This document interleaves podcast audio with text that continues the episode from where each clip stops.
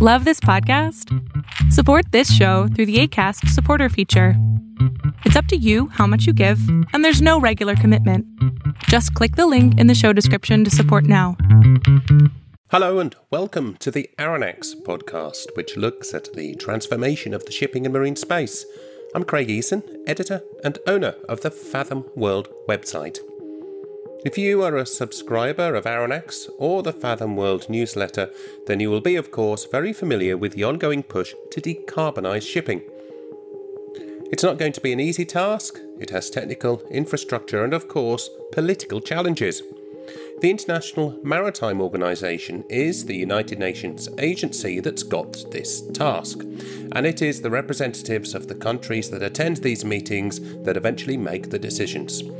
This is, of course, how the UN and its bodies work, especially the IMO. It's a form of regulation by consensus, but it is a consensus with a huge set of question marks around it. The IMO member states' representatives agreed to an initial strategy to decarbonise shipping in 2018. This was to reduce the carbon intensity of international shipping and to have the greenhouse gas emissions from shipping reduced by 50% of the 2008 emission figure by 2050. This strategy needs a plan. It needs tools to do so and it needs regulations to make sure that every country and every ship in international trade has the same rules to adhere to. That's all well and good, but the IMO member states have never fully agreed on any greenhouse gas strategies, neither before the initial strategy or indeed after. The discussions were set to take place during IMO's MEPC meetings as well as during special greenhouse gas meetings for member states in between those committee meetings. COVID 19 has slowed things down, but a seventh intersessional meeting in October came up with a compromise on what are known as the short term measures. These are for existing ships. It includes the requirements to create an attained energy efficiency existing ship index for those existing ships, which is set against a baseline which ships must be under. Then there is the little understood carbon intensity indicator, CII, and the CII rating, which is for ships over 5,000 gross tonnes, as this includes the ships currently reporting into the IMO data collection system. It's this CII that will eventually lead to ships being graded A to E like a fridge or a freezer could be. Now, immediately after these agreements, the state representatives of the IMO members were vocal in their opinion of the outcomes, as were some of the industry and environmental lobby groups. Some were saying that the targets and dates in the proposals are far too slack and will not help shipping achieve its 2030 goals. A delayed Environmental Committee meeting took place for IMO member states and others in November this year, albeit digitally and somewhat truncated because of the nature of digital meetings. These short term measures have now been agreed despite all those caveats from some representatives about it being a compromise, but there being little choice but to push on and get things better. But this is what I think we also need to focus on. What next? IMO member states are already pushing to begin talks on how the EEXI and the CII grades should be applied and how the medium term and importantly long term measures, which includes the push to carbon neutral fuels, should be accelerated. Then there is, of course, the need to talk about market based measures, fuel levies or trading schemes, and of course, finance for this transition. And this is important as I think a discussion we need to have more of. How can the ocean and shipping industries finance sustainable change? The UN, FCCC, and other organisations, the decarbonisation of any industry requires investment. The IMO, in particular the Secretariat, has proposal for a trust fund to help with this. Now, of course, shipowner groups have proposed a research fund and an independent board to help with the transition. You can hear more about the shipowners' proposals in an earlier Aronnax episode when I talked to the International Chamber of Shipping. But one of the goals of the IMO, and in particular the Secretariat, is to help with the technical cooperation and mainly being in developed nations. And this is what I want to take another look at, because while there has been a lot of media attention about what the IMO member states agree to through their designated representatives in the committee meetings, there is the work by the Secretariat that is largely, I think, going unnoticed other than by those in the developing nations. The IMO, through the funding of the EU, established the Maritime Technical Cooperation Centres in five countries, and these have been linked to help getting nations up to speed with environmental rules and strategies, but also in local research and development. It is this and other projects that are ongoing that, in my mind, do a lot of the work while the member state organisations discuss the regulations. All of this Secretariat work has now been collated into the Secretariat's Partnerships and Projects Department, which is headed up by Jose Matheickal. I first spoke to Jose at the beginning of the year as the department was being established. But there have now been a number of announcements in the recent weeks by Jose's team that seem to indicate that while the regulators are debating, there's still a lot of action going on in the background, particularly around the issue of finance. Craig, as you know, when the department was formed, uh, one of the functions that I explained to you was doing more on promoting uh, innovation in the maritime sector and IMO doing some role in creating some kind of enabling environment, uh, you know, in, in, the sector to, to, to promote innovation. Um, so uh, we, we had to take baby steps here uh, because IMO, you know, traditionally, you know, our, our, you know, we, we were in the regulations and technical cooperation, but innovation is something that many UN agencies have been, um, you know, doing uh, or started doing, and and IMO also has to probably get engaged in this. So uh, we are starting with a maritime innovation forum on low carbon shipping. Um, and we, we we mobilize some funding from Norway to do that, and hopefully, if everything is back to normal, we are hoping to do that by middle of next year. So we have been doing a lot of work on getting the funds mobilized, which is coming through the UNEP, so this is going to be the IMO UNEP uh, Norway Maritime Innovation Forum. So is, that, is, is that the Green Voyage project?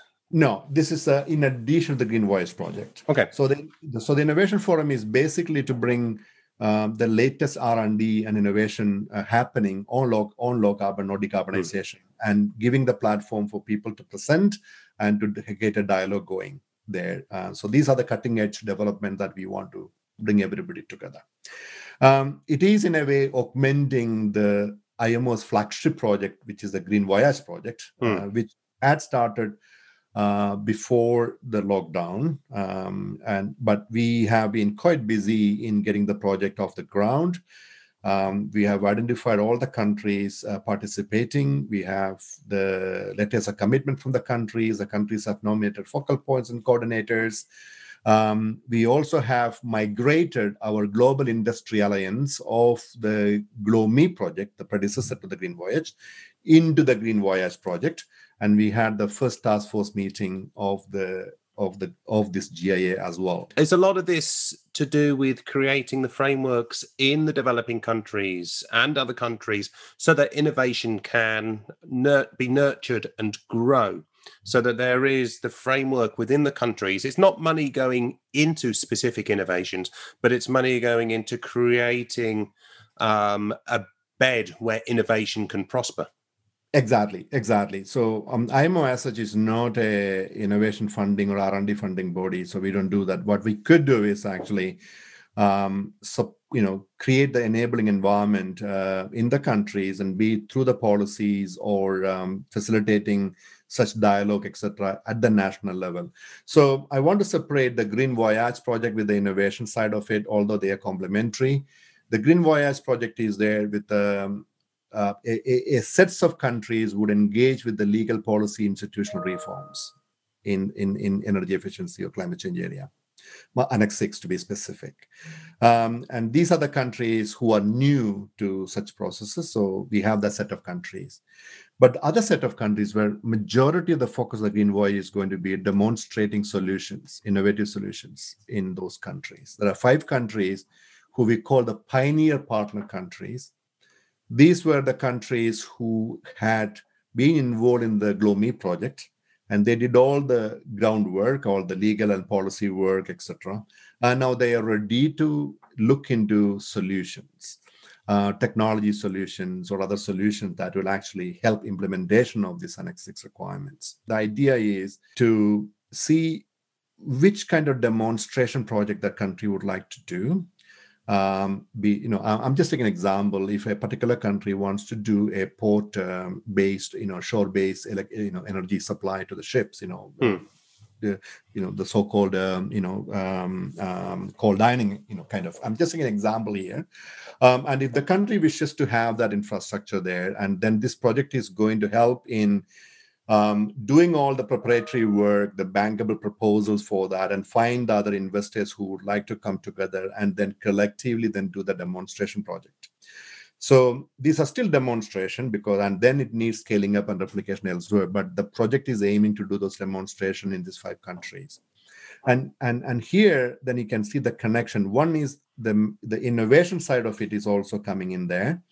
Um, although we might not straight away go into solutions technology that are com- completely unproven because you need to have you know some mature technologies to be demonstrating. So you know so so uh, but it is the decision will be left to the countries as to what they would like to you know what kind of solution they would like to demonstrate mature solution now, this is where the the FinSmart initiative that we I just talked about is also going to play a role because FinSmart is all about bringing the financial community, investment community to the to the table.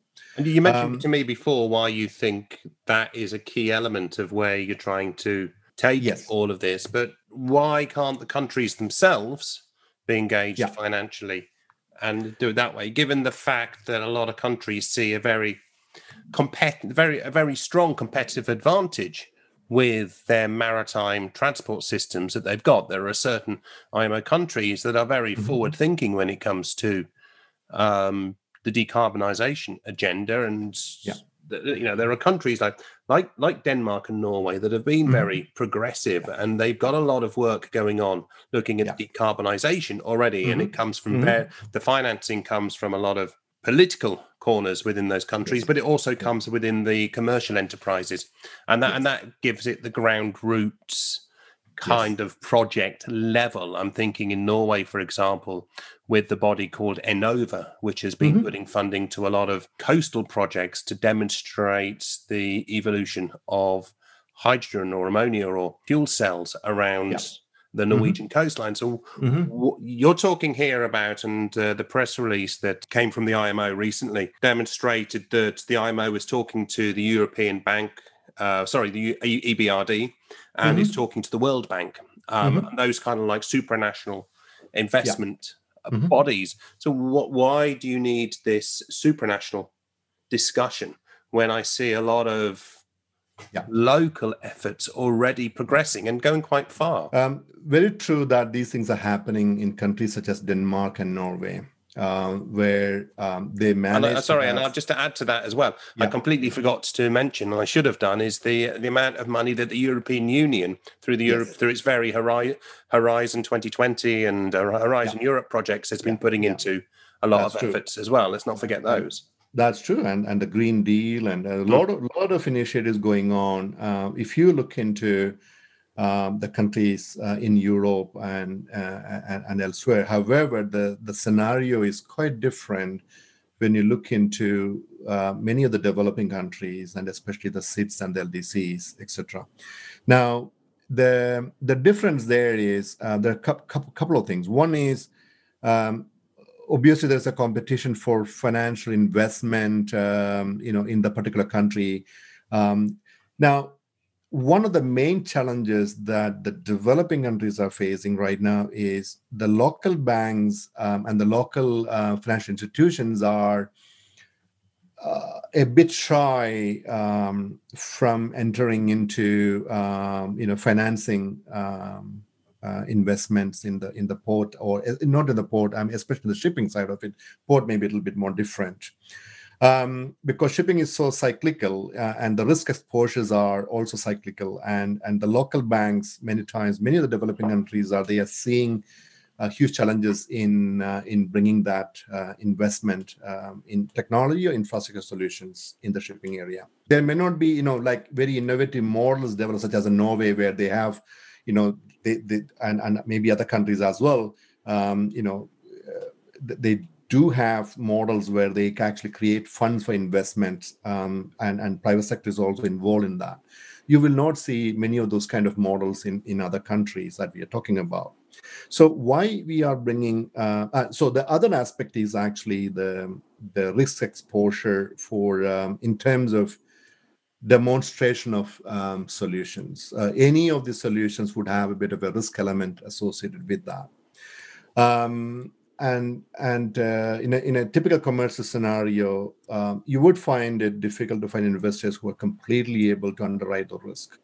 So, uh, and this is where um, okay, so you have the the lack of um, you know access to funding, and the other thing is you, you have um, a risk to to manage as well in terms of demonstrating innovative solutions, even if it is a, almost very mature.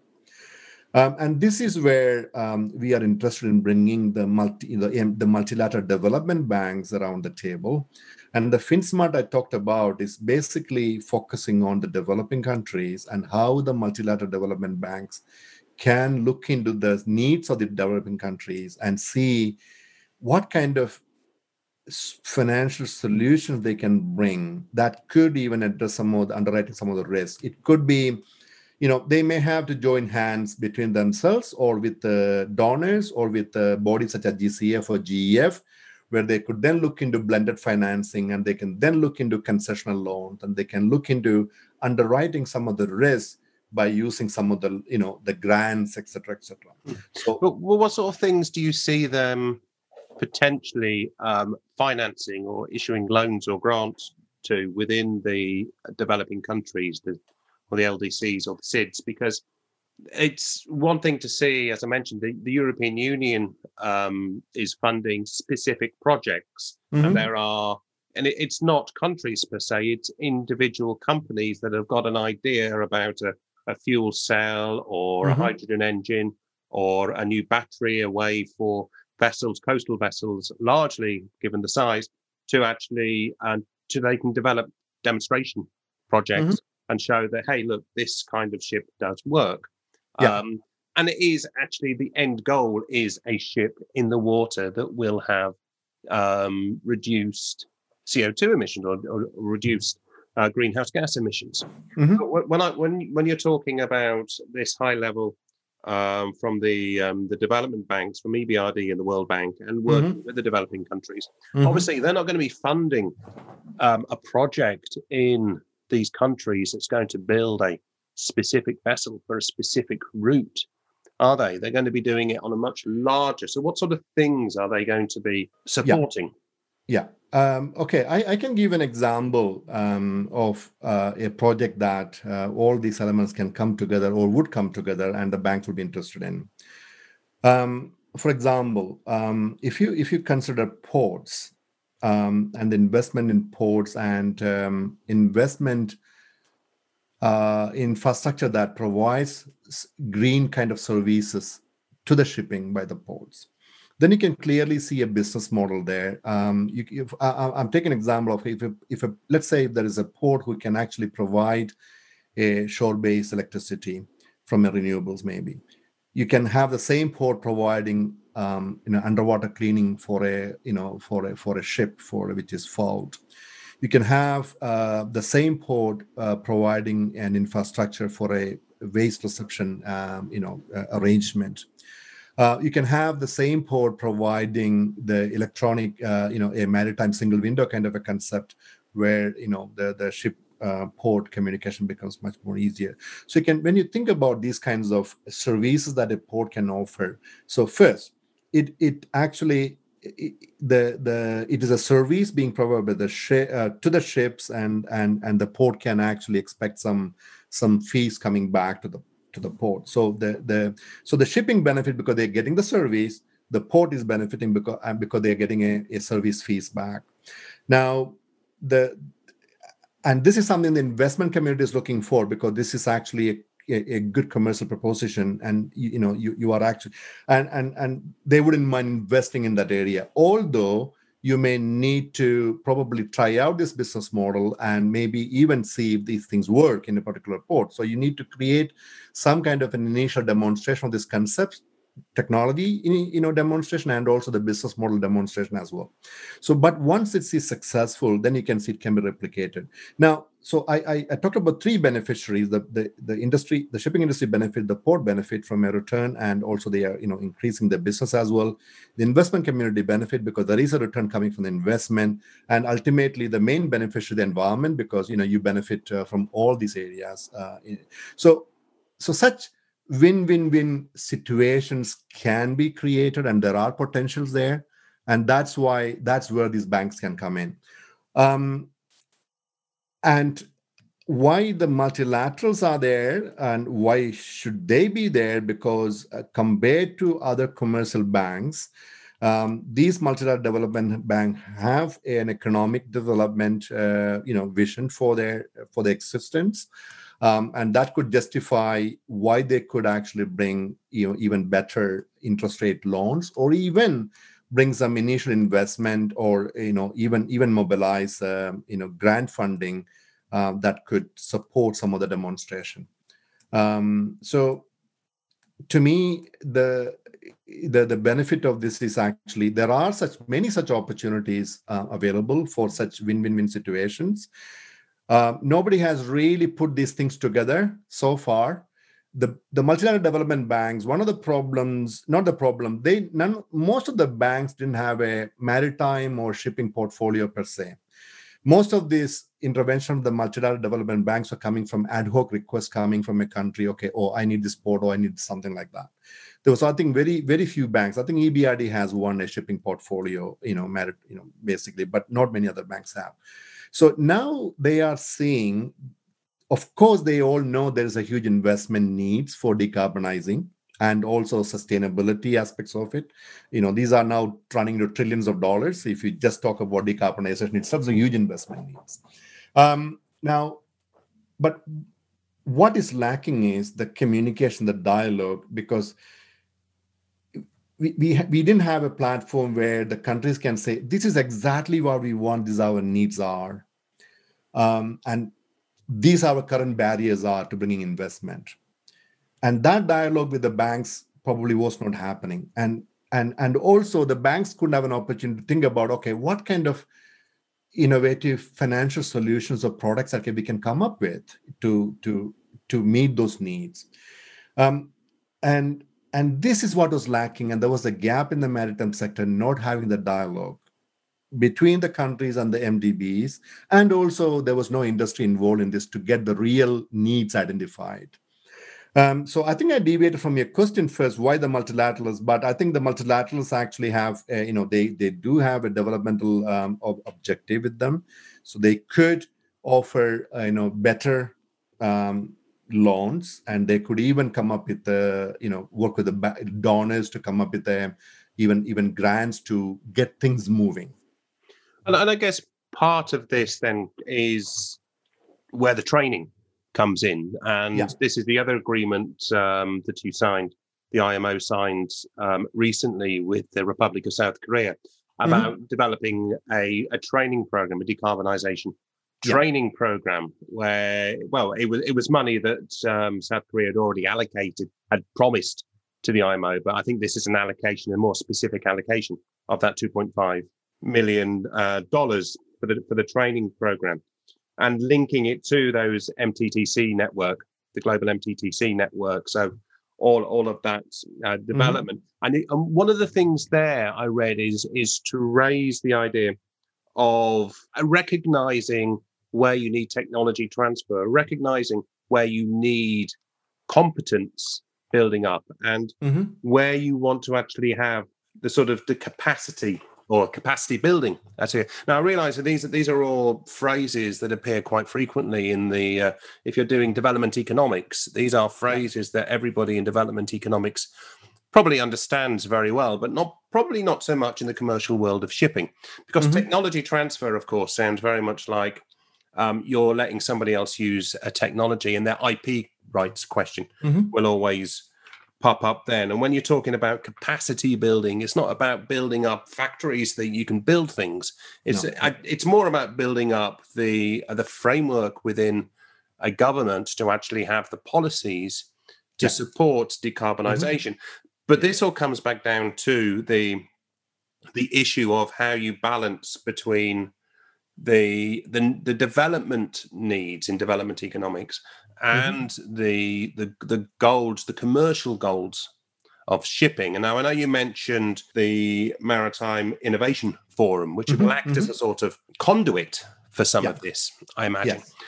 But again, and it, it, it, comes down to it when I look at all of the uh, the commercial activities that are in their embryonic stages and are needing support, and you're looking at these very sort of macroeconomic objectives within the development um, the developing countries in particular. Mm-hmm. And then mm-hmm. when you consider how shipping is a particularly global industry with mm-hmm. large companies that are focused in specific countries. So if you mm-hmm. look at the liner industry, you know, we know where the, we, where they're based. We know where the power is, yeah. is based there. I guess what I'm asking is, how do you see what you're trying to achieve um, with the training, with the Maritime Innovation Forum, um, and with the FinSmart roundtable. How do you see all of that, these key objectives of your yeah. department? Yes. Sitting alongside the very commercial, competitive, and sometimes not always complementary shipping mm-hmm. industry, which, mm-hmm. well, if it can, will be extremely competitive about what it offers its competitors. Yeah. I think it all boils down to the one single word um, uh, is partnerships. Now, um, you will have competing entities, you will have competing commercial interests, you will have um, among the developing countries differences um, and the focus given on maritime. Um, you will have the unique challenges of the least developed countries and and uh, the SIDS, the small island development states. So if you if you kind of have that mosaic of those those different things um, there, um, what would work, um, and what, that's why the department is going to be extremely important, is you, you find where the common interests are, and then you start building the blocks of partnerships um, across these interests and across these entities. Now, IMO being a UN body, um, I mean, you know, traditionally the, the role is building regulations and then helping implementing the regulations. Um, now, an important aspect of this, and there are some puzzles still missing, um, is, is, what we would like to focus on. Uh, okay, uh, we have been doing uh, capacity building on typical training on regulatory work, you know, for many years. Um, but we have not been, um, you know, doing this at scale that is needed when it comes to some of the very complex matters such as the GHG emissions, um, or even the biosecurity matters, etc. So, so, so we need to we need to start building capacity not just to domesticate an, an IMO conventions, uh, you know, into a national law, um, but we, we need to go beyond that because many of these um, regulations would require, um, you know, not just a port second law inspection or flag inspection, it requires technological solutions. So the, the level of capacity building that we need um, is quite at a different level compared to the traditional way we, we train a few staff in an administration to convert a, a, a convention to domestic law. So so the department is trying to see, okay, how do we how do we take this a much bigger scale and start building the required capacities uh, in all these areas? You know understanding technologies um, you know how do you uh, you know how do you even start an investment project proposal? Uh, how do you how do you bring a bank to your country? You know what is a bankable project? How do you do a demonstration project you know in a technology particular area? And all these things are to me is capacity building in, addition to the training that I just mentioned before. So the department is, you know, kind of focusing on those kinds of levels of capacity building. Second is um, none of our capacity building or the typical training in the past involved um, technology demonstrations um, per se. We we never engage into those kinds of things. So here we are you know encouraging the countries and bringing the donors together okay here is some money um, you know, let's start, uh, you know, demonstrating some of the solutions in your ports or in the shipping. Um, uh, we we still uh, it's an ambitious goal in in looking into all kinds of technology demonstration because these are not cheap, even the demonstration side of it. So that's why we want the banks with us. We want the investment community with us. So the donors will bring some seed funding. Uh, probably up to a level that we can have a bankable proposal for example, for a for a facility. But then, in order to procure the hardware, in order to do the investment needed, we need the banks with us. So that's why the FinSmart is now coming in, and that's where the department is also going to focus on. You know, so you can see the complementarity of these ideas now. So, uh, as I said, capacity building in a much bigger way. It includes related technology and demonstration, and then we we bring the investment community with us um, around. Now, why the Republic of Korea Funder project is um, so important for us um, is uh, because of the very unique situation where the small island development states are and also the, the least developed countries are. Um, shipping is so in especially the SIDS, the small island development states. You know, shipping is much important for them. They completely rely on shipping um, for the day-to-day survival, and and these are countries tens of thousands of kilometers away, you know, in, for example, the Pacific. Um, so, you know, doing anything with shipping, um, you know, has a big impact on the economy as well. So uh, we got to get that balance right. So, um, you know, it is, um, and and what the Republic of Korea project is going to do is um, to provide, um, you know, specific training to the to the countries, to the representatives on, of course, on the GHG, IMO GHG strategy and what it means, what are the national action plan that should that could develop in the, the specific context of the develop, you know, the SIDS, et cetera, et cetera. But in addition to that, actually, okay, you know, what, you know, how do you even go about doing an impact assessment of some of these measures that has to be in place? So if if a SIDS have to you know to undertake some of those measures um, obviously there's a big discussion in imo right now at the global level on uh, on, on impact assessment etc but it is very important that the countries are engaged um, you know in order to do this kind of impact assessment before they actually come up with their national action plan or a strategy they need to know what this means for us so this particular training i wouldn't say you know it, it is it is going to achieve everything that we are hoping for but at least a beginning of a journey where we start tra- start training the the SIDS and the LDCs on implementation of the GHG strategy. Now, uh, so so so so department in this sense, okay, capacity building, bringing the banks for investment, you know, train meeting the specific needs of the SIDS and the LDCs into the training, uh, and and the and the other dimension from the department, uh, and this is where the Maritime Innovation Forum is coming, and that is not just for meant for any particular developing country or SIDS. But this is basically IMO, you know, uh, seeing innovation as an important aspect of of this puzzle, uh, and seeing okay, how do we bring a dialogue uh, among the community who are into innovation and bring that together. It is going to help everybody, not just the developing countries. I think everybody, all the member states will benefit from the innovation forum. Now, once we get those um, you know those sprouts coming of this innovation and, and and and i'm sure it will now lead to some of the developing countries may have an idea okay hey maybe that technology that innovation might suit us maybe um, you know so so we can then start moving in the direction and saying okay how some of those most appropriate technology solutions and how we can connect that to the developing country needs and then take it from there. So um so so so um, bringing back from a department uh, question that you asked, um, yeah, it, it, has a tall order of developing all kinds of partnership in all kinds of areas, not just the the greenhouse gas emissions, but you know everything that IMO's working on. And the department is no more a part of the marine environment division; it is now part of the whole organization supporting all the divisions, and that's why we are engaging into the you know safety related work maritime security uh, maritime single window